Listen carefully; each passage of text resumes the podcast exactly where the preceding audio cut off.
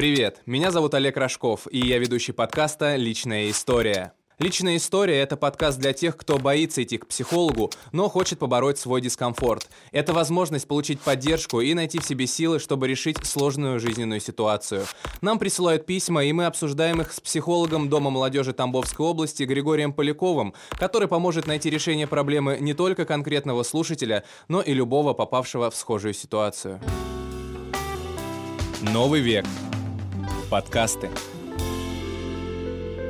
Это наш четвертый эпизод, и, как всегда, у микрофона психолог Григорий Поляков. Григорий. Добрый день. И я, Олег Рожков. И, кстати, я вот, знаете, еще хочу, Григорий, перед тем, как мы начнем, отметить, потому что вдруг кто-то подумает, я вот здесь топлю за психологию вместе с вами, а вот у меня могут спросить, да. А сам ты ходишь к психологу или нет? Да, я могу вам сказать, что я хожу к психологу, и за свою, пусть и недолгую, но все же терапию я смог почти полностью избавиться от страха смерти. И я считаю, что нужно говорить о своих проблемах, потому что они есть у всех, и это нормально. И эти проблемы также нормально решаются специалистом.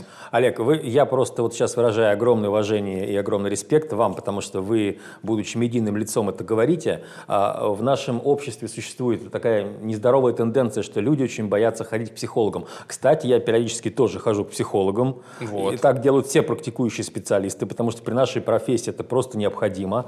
Скажем так, раз в полгода любой здоровый человек ходит к стоматологу проверить, а не образовался ли там злобный кариес, да, не пожирает ли он его зубы. Точно так же и мы, по крайней мере, раз в полгода должны обращаться к своим коллегам, и мы тестируемся, не наступило ли у нас профессиональное выгорание, не начинаем ли мы свои проблемы проецировать на клиента или еще что-нибудь. Поэтому огромное вот вам спасибо за этот месседж. Я надеюсь, у нас отношение к психологии и психологам в целом в обществе поменяется на более здоровые, более современные, потому что, как я всегда люблю приводить пример, когда человек сломана нога, он не думает, ой, а может быть я не пойду э, да, к травматологу, да. Да? Там, может быть нога сама собой, там перелом вправится, зарастет, люди все бегут к врачам. А психолог это не врач, это гражданский специалист, но у всех людей бывает проблема, абсолютно у всех. Ну врач души его можно назвать. Врач души, тем более в нашем таком э, скоростном, бешеном, иногда безумном э, двадцать первом веке. Да, поэтому, я надеюсь, вопросов ни у кого не останется, потому что, я считаю, это нормально сказать о своих проблемах, решить эти проблемы и жить вполне счастливой жизнью, насколько это вам уже обстановка там позволяет. Вот огромное уважение вашей позиции. Спасибо большое. Я надеюсь, что многие прислушаются ко мне и тоже, если вдруг сомневались, пойдут все-таки к психологу и начнут решать то, что их беспокоит. Итак, Григорий, я вам предлагаю нашим слушателям сейчас с письмом познакомиться, а уже потом с вами детально поговорим, как обычно. Угу. Хорошо. Добрый день. В последнее время стала замечать в своем поведении резкие и короткие вспышки агрессии. Хотя человек я довольно спокойный и уравновешенный, без каких-либо отклонений. Связаны такие вспышки чаще всего с моей собакой. Завела щенка, сейчас ему около года, то есть еще маленький, непослушный, порой глупенький. Конечно, с щенком занимаюсь дрессировкой и воспитанием. Но почему-то в последние месяцы рядовые, хоть и неприятные ситуации на прогулке или дома, могут вызвать слезы и ощущение беспомощности. Но тревожит больше всего агрессия. Стало хуже контролировать эмоции, и порой появляется желание ударить пса, когда он делает что-то плохое или не слушается. Хотя я против применения насилия в воспитании, стала кричать или щипать его со злости, то есть намеренно делать больно. Потом приходит осознание содеянного и огромное чувство вины, после чего все повторяется вновь. И все это при том, что питомца я люблю безмерно. Не знаю, как вновь вернуть себе контроль, вся сложившаяся ситуация заставляет меня задуматься. Значит ли это, что я буду также срываться на своих детей в будущем? Эта мысль приводит в ужас. И у меня сразу к вам, Григорий, вопрос. Угу. Собака, которая вызывает у девушки агрессию, пусть даже по, как, по какой-то мелочи. Собака ли сама является вот предметом, да, очагом вот этого вот раздражительности, этой, вот этой агрессии? Потому что я подозреваю, что нет. Я тоже подозреваю, что нет, потому что девушка пишет, что собаку она очень любит, что это очень милый домашний питомец, что после того, как она агрессирует на него, девушку посещает огромное чувство вины, но потом все повторяется вновь. Если так все происходит, обычно психологи делают вывод, что не собака настоящая причина, настоящая причина скрыта в бессознательном этой mm-hmm. девушки. Скорее всего, есть какой-то источник напряжения, который она не осознает своим разумом. И вот этот источник напряжения, это, знаете, как кипящий чайник. Его нельзя затыкать, иначе он взорвется. Пар должен куда-то выходить. И я предполагаю, что в данном случае пар, то есть агрессия, она уходит на собаку. Просто я вот сейчас по своему примеру так э, прикидываю, потому что у меня у самого есть собака, и иногда бывает так, что я выхожу с ней погулять, э, и сам злюсь по какой-то совершенно другой причине, что-то нервничаю, у меня в голове какие-то свои там мыслительные процессы идут, я думаю там либо о работе, либо о каких-то там вот о ремонте, например, да, сейчас для меня очень актуально, либо о нем думаю, и как-то что-то нервничаю, переживаю, и когда собака моя делает что-то не так, я могу как-то там, ну, поругать ее, конечно, ни в коем случае никогда ее не бью, ну, потому что для меня это табу, но в целом, в целом я понимаю, что не собака тут причина, а причина как раз то, что меня э, тревожило до этого. То есть, что наша психика вот в этом случае, это такой защитный механизм для нее или как? Что мы, например, посредством той же самой собаки, да, мы как бы выпускаем пар. Да, это защитный механизм, его писал еще первый из психологов Зигмунд Фрейд, механизм называется вытеснение. Угу. Когда у человека существует какая-то сильная эмоция, какой-то внутренний конфликт или агрессия, у нас действует в психике сила под названием цензура. Может быть, эта девушка злится, я позволю себе ряд предположений, да, может быть, она злится на своих родителей, может быть, она злится на своего брата, молодого человека. А воспитание не позволяет ей вот так вот взять и в бешенстве там что-то выкрикнуть, вот высказать все, что она думает. Может быть, у нее, может быть, она студентка, и учеба вызывает у нее большой стресс, э, настолько большой, что э, сознание с этим справиться не может. У нас же как бы есть две э, составляющие психики. Сознание довольно маленькое и огромное наше бессознательное. И в данном случае осуществляется блокировка сознания. Девушка э, не видит истинную причину своей агрессии, а вся она выливается на питомца. Угу. Получается так, что с агрессией по-другому никак. Если ты злишься, то ей в любом случае нужно так или иначе как-то... Сейчас будет немного странно звучать, но из тебя выйти... На самом деле, да. Лучше всего, как бы то ни было болезненно, осознать истинную причину э, происходящего, истинную причину агрессии, потому что если ее не осознать вовремя, то эта эмоциональная проблема может усугубляться. И поскольку э, нет хорошего спускового клапана, рано или поздно могут появиться другие проблемы, например, апатия, депрессия, что-то еще, какая-то психосоматика. Все из-за этого. То есть вот если гнев никуда не вышел, пар не выпустили, м, то есть это может повлечь за собой еще более другие серьезные последствия. Да, это может в, долго, в долговременной перспективе повлечь за собой серьезные последствия, а, потому что гнев, сильные эмоции – это не просто а, какое-то чувство. На уровне физиологии, на уровне головного мозга – это участок мозга, в котором м, повыше, повышенное содержание электричества. Если вот так очень грубо, да простят меня профессионалы, очень примитивно это объяснить. То есть это даже на уровне неврологии существует эта проблема, не только на уровне чувств. То есть это настоящая физическая реакция? Это настоящая физическая реакция, да. Мозг, психика, нервная система, все, тело, все это едино, и по, поэтому такие вещи и происходят. Окей, давайте мы сейчас пока опустим м, те проблемы, которые есть у девушки, и мы немного порассуждаем, ну, по крайней мере, мне вот интересно, потому что я сам подвержен, как я уже говорил много раз, стрессом, сам подвержен тому, что злюсь так или иначе. Иногда, вот я такой человек, просто я вспыхну очень быстро, но меня также быстро отпускает. Но вот у меня к вам вопрос как к профессионалу. Как не поддаться вот этим эмоциям, да? Как не поддаться гневу, злости, потому что это и тебе плохо от этого, и, не дай бог, кому-то ты еще можешь что-то, да, там, сказать или сделать, но это уж прям в крайнем случае. Как не поддаться этому? Ну, если бы я э, мог говорить абстрактно, я бы сказал, что здесь такое э, слово, как осознанность, так. Такое очень модное, так. Трендовое слово, которое даже э, уже просто, может быть, всех замучило, но это не будет рецептом для этой девушки. Я бы предложил этой девушке сделать конкретную, очень интересную психологическую технику, которая называется «потому что». Так. Делается это следующим образом. Когда человек не понимает, делается это в каких случаях? Если у человека есть сильная эмоция или какое-то поведение, которое ему не нравится, которое его удивляет и которому он сам не может найти объяснение, то очень хорошо сделать эту технику. Берется листочек бумаги, берется ручка и записывается вверху листочка формулировка. Почему я сильно злюсь на свою собаку? Вопросительный знак. И ниже нужно в столбик писать все причины, которые приходят в голову, как при мозговом штурме. Например, почему я так сильно злюсь на свою собаку? Потому что она дурацкая, потому что нужно вводить ее поздно вечером, когда темно и гололед, потому что я поссорилась с мамой, потому что меня бесит препод на какой-то паре, не редактируя. Все-все-все. Поток что... мыслей. Поток мыслей, совершенно верно.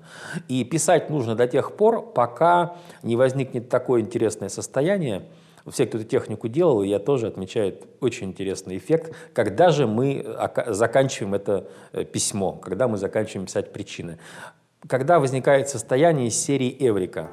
Человек, да, человек записал какую-то причину, и она вдруг как будто вот вся проблема, знаете, как стекло, она, она рухнула, да? Угу. И человек понял настоящую причину, одновременно становится смешно, одновременно становится немножко стыдно, и одновременно становится радостно и удивительно, почему такая причина. Потому что до этого ты даже, наверное, не предполагал, что именно вот это может тебя, да, толкать вот к этой злости и каким-то негативным эмоциям, получается так? Да, совершенно верно. Истинная причина, она не предполагается, потому что если в данном случае девушка знала причину, ну, она бы на нее воздействовала какими-то ресурсами, какими-то методами, агрессия давно прошла бы. Я могу привести пример собственный. Четыре года назад, когда очень сильно в моде были вебинары, мне очень хотелось, как я думал, вебинары проводить. Я даже Да, вы знаете, мне хотелось дать какую-то пользу людям, что-то рассказать, что-то объяснить, причем бесплатные вебинары. Я даже купил достаточно дорогой курс по ведению вебинаров, изучил все технические тонкости и купил себе хороший микрофон, но вебинары по каким-то причинам не проводил. И когда прошло первый месяц, второй месяц, третий месяц, я себе уже сказал: Григорий, что-то происходит не так с этими вебинарами. Они не идут. Они не идут. То есть я каждый день там немножко писал себе, что я планирую. У меня набралась целая папочка креативных идей таких и тем. И вот все технические возможности я знал, но не начинал. Тогда я стал писать почему. Почему я не провожу вебинары. И каково же было мое удивление, когда последний ответ, на котором меня прошибло это состояние эврики, был такой: потому что не хочу. Серьезно? Да. То есть вы потратили деньги, вы купили микрофон, да, научились вести, да, эти вебинары и вообще никак. Это говорит нам о том, что и на старуху бывает проруха. Любой человек подвержен ошибкам, любой человек не идеален, любой человек подвержен психологическим проблемам. Да, на самом деле в глубине себя я не хотел. Это была, скажем так, навязанная обществом, психологическим сообществом цель. Я постоянно как бы был в теме, что в психологии происходит в последнее время, какие есть способы подачи материала, и постепенно как вирусом заразился желанием проводить вебинары.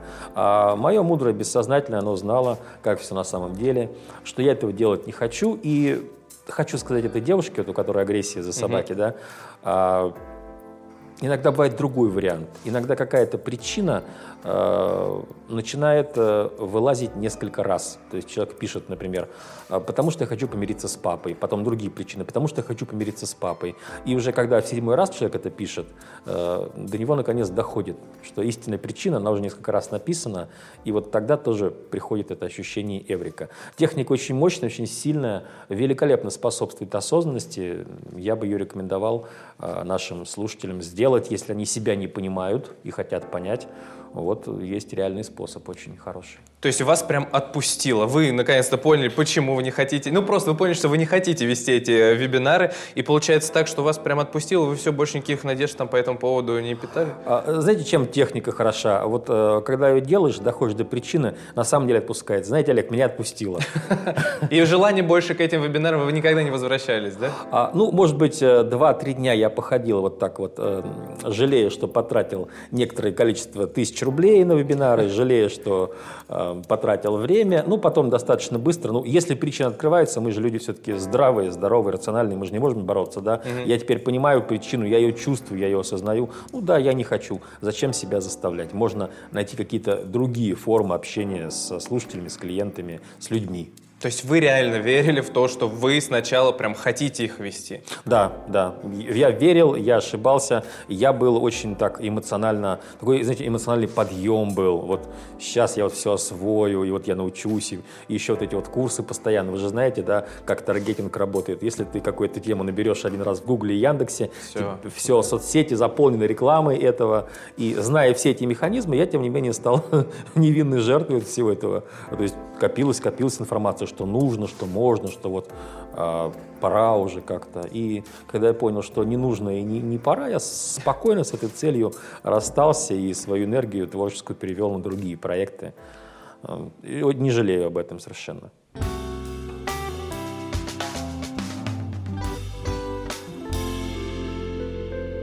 Григорий, мы сегодня с вами, ну, вернее, даже вы, наверное, очень много упоминаете о сознательном и бессознательном. И вот я хочу понять, я думаю, что и многие, наверное, хотят понять, потому что я никогда, если честно, даже этим не интересовался. Для меня это все одно. Но вот как различить их, что ли, да, как понять, что вот это идет из бессознательного, а вот, ну, сознательно, ладно, там более-менее понятно, я это сейчас прямо осознаю. Получается так или как? Вот давайте сейчас проясним. Тема, на самом деле, очень интересная, и благодарю вас за этот вопрос. Я отвечу так. Сознание – это все, что мы думаем в течение дня. Вот ученые подсчитали, что в течение дня мы думаем шестьдесят тысяч мыслей. Мы их осознаем. Это все, что мы можем представить, подумать, и так далее. Бессознательная сфера – это все, о чем мы не думаем, все, что мы не предполагаем, все, что мы не знаем. И она очень мощная, во много десятков раз бессознательная психика мощнее сознательной. И сразу же возникает вопрос, почему так? Да. Да. Потому что это произошло эволюционно. Вот мы с вами сейчас сидим, и у нас бьется сердце, и нам не нужно сознательно это делать. Да? У нас течет кровь. У нас печень вырабатывает эритроциты.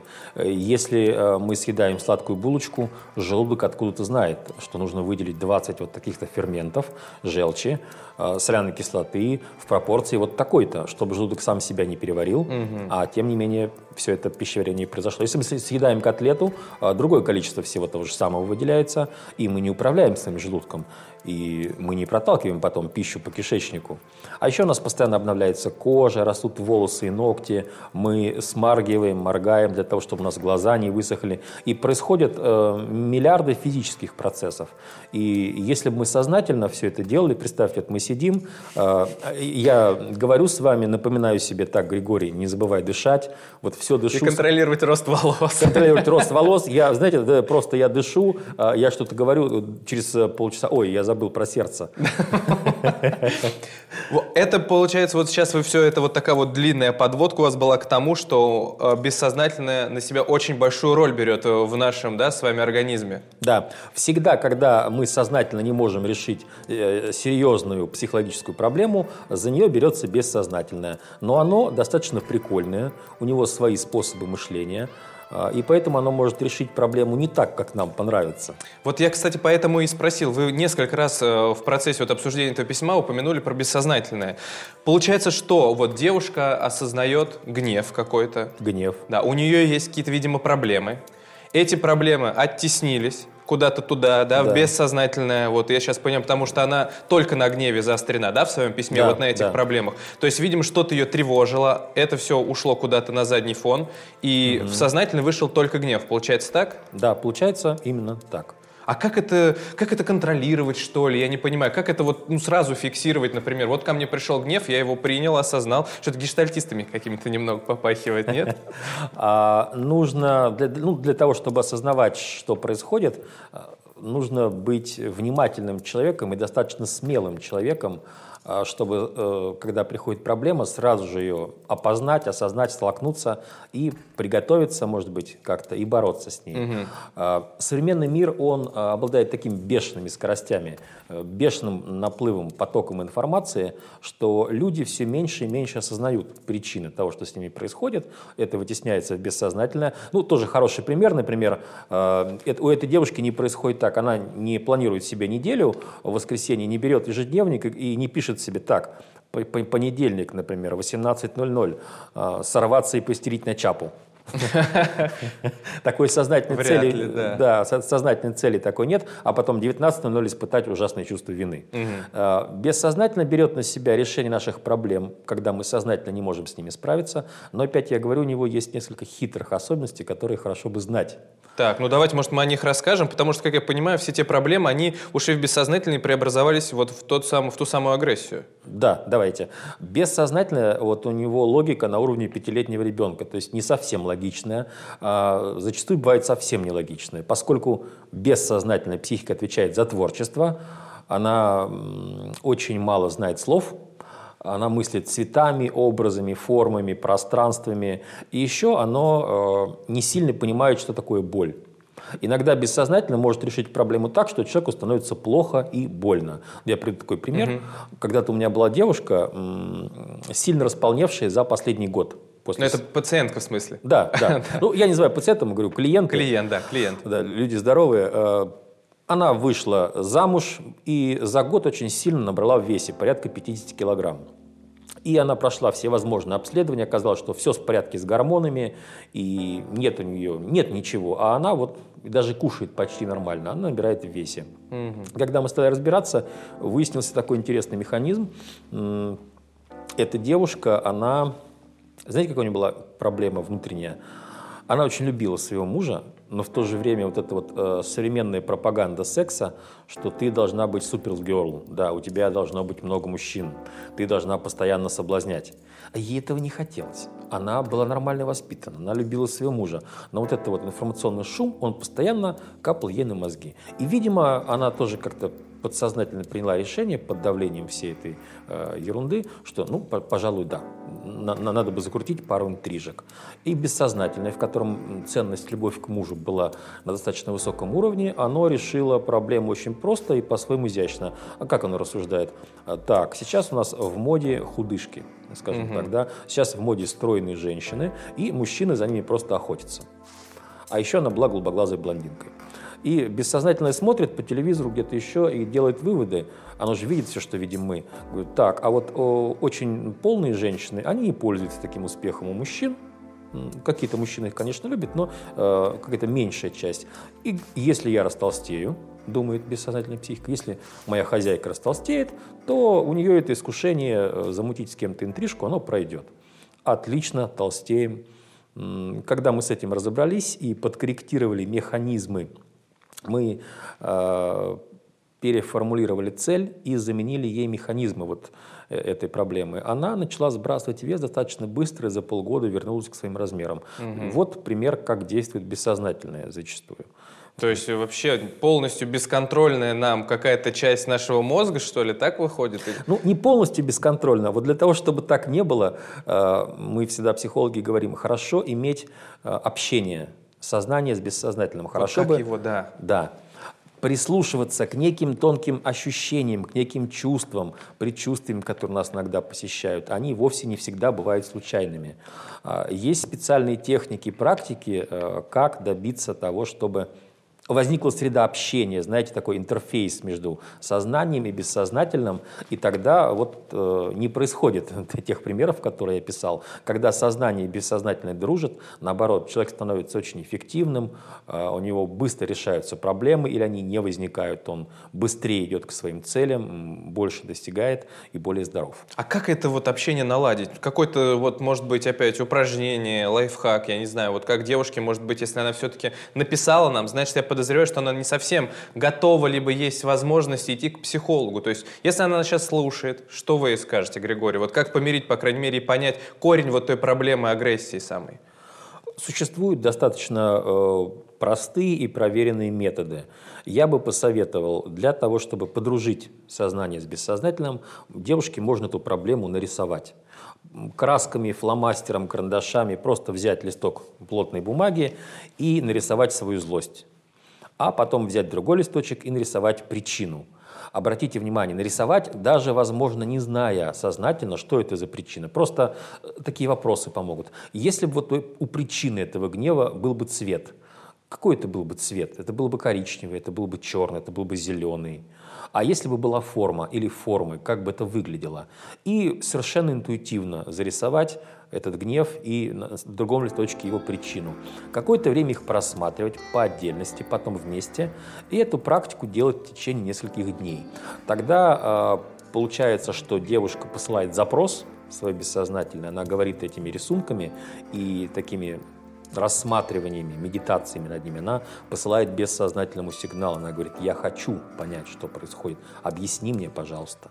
И бессознательно чаще всего отвечает. Потом есть очень хорошая практика, ложась спать, когда мы находимся уже в состоянии предшествующим засыпанию, такое расслабление, спокойствие на нас не сходит, можно обратиться к бессознательному. Это, конечно, странно, когда человек начинает такие практики. Да, вот я только сейчас хотел спросить, не это, чуть-чуть вот это каким-то отдает такими странными вещами, нет? Или это все нормально? А потом человек привыкает, и все становится нормально. Ну, мы, мы же знаем, что бессознательное есть, да, иначе бы э, нам приходилось бы сознательно сейчас количество эритроцитов в крови регулировать. Говорить нормально с ним. Да, говорить с ним совершенно нормально. Так, хорошо. Если, если это не происходит постоянно. И вам оно не отвечает, да, голосом другим, или это тоже нормально? Если оно вам отвечает голосами ваших близких, это тоже нормально, потому что многие проблемы могут быть внушены как раз близкими людьми. Не обязательно в семье, это могут быть какие-то авторитетные коллеги. И, ложась спать, она может представить опять, если бы ее бессознательно имела форму и цвет, как, как бы оно выглядело, и попросить: уважаемое бессознательное мое, или дорогое мое, я очень хочу понять, почему же я на самом деле гневаюсь. Открой мне, пожалуйста, эту причину.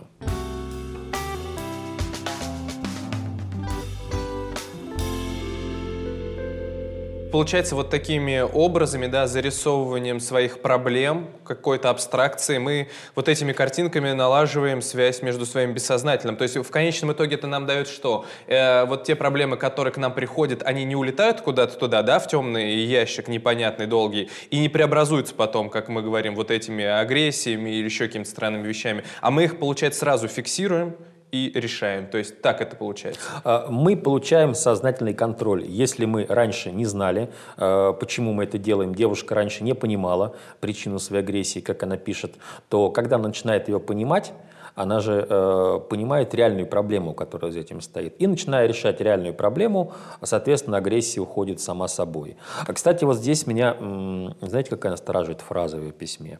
Значит ли, что я буду также срываться на своих вот, детях? Да, да, я тоже хотел у вас про это спросить. Это оправдан страх у девушки? Скорее всего, да. И более того, может быть, причина как-то косвенно связана или с беременностью, или с желанием зачать и родить ребенка, или, может быть, э, в семье был кто-то, кто проявлял по отношению к девушке агрессию, к ее братьям, сестрам, если у нее такие есть, агрессию. Может быть, стоит подумать в этом направлении. Может быть, и есть страх перед рождением ребенка. Как мы знаем, страх имеет две формы – активную и пассивную. Пассивный – это, собственно, страх, когда мы убегаем, прячемся и всячески уходим от проблемы. А активная форма страха – это гнев, когда мы нападаем. Но как бы все люди, прошаренные в психологии, давно уже знают, что гнев – это тот же страх, просто под другой личиной. Может быть, девушка планирует зачать ребенка. Может быть, ее пугают роды, пугает беременность. Может быть, у кого-то из ее подруг родился ребенок с какими-то серьезными проблемами со здоровьем. Вот я, конечно, тыкаю сейчас пальцем в небо, я предполагаю, но нет ничего и случайного, да, и если девушка упоминает значит, а, с, о своих детях в будущем, значит, это имеет какой-то смысл. Можно вот ей еще подумать в этом направлении, может быть, произойдет инсайт и понимание. Давайте, может быть, есть ли у вас какие-то вопросы более уточняющие конкретно по проблеме? Да, у меня есть вопрос. Уважаемая респондентка, почему вы написали э, такой вопрос нам? Значит ли это, что я буду также срываться на своих детей в будущем? Вопрос такой, почему вы написали про детей? Ведь вы не написали, значит ли это, что я буду срываться на своих коллег? Значит ли это, что я буду срываться на своих родителей? Значит ли это, что я буду срываться на своего любимого человека, на своего мужа? Вы написали именно про детей. Почему? Это мой первый вопрос. Так. Второй вопрос, тоже респондентка пишет. Эта мысль приводит в ужас. Вопрос, почему это приводит вас в такой ужас? Что такого страшного произойдет, если вы начнете срываться на своих детей в будущем? Как бы ни был болезненный ответ, всегда, когда мы осознаем, приходит облегчение и приходит контроль. Поэтому ответьте, попробуйте себе ответить, если вы будете срываться на своих детях в будущем, чем это так страшно? И тогда могут возникнуть какие-то ассоциации. Ну вот два, два вопроса. И, ну, может быть, еще третий вопрос. А зачем вы завели щенка? Mm-hmm. Ну, я предполагаю, что это просто любовь к животным или антистресс. Ну, да, может быть, это любовь к животным. Мы же сейчас не видим, да, да, нашу респондентку. Может быть, вопрос и совершенно вхолостую задан. Но так или иначе, я надеюсь, что она все наши вопросы услышит. Да, я думаю, вы услышите все наши вопросы. Подумайте над ними, пожалуйста. Я просто уверен, что в совокупности с данными техниками, практиками у вас все это сработает и появится понимание, почему. Да, девушка, я надеюсь, да, что вы нас слушаете и ответите на эти вопросы, чтобы мы смогли вам помочь, чтобы Григорий еще более подробно понимал вашу проблему. Ну а если писать не хотите и понимаете, что вам проще поговорить с психологом лично, то я напоминаю, ну у нас будет это потом в отбивке, ну так или иначе я скажу, что мы организовали в Доме молодежи Тамбовской области бесплатный прием у психолога каждый четверг. Чтобы на них записаться, нужно заранее позвонить и указать наш промокод.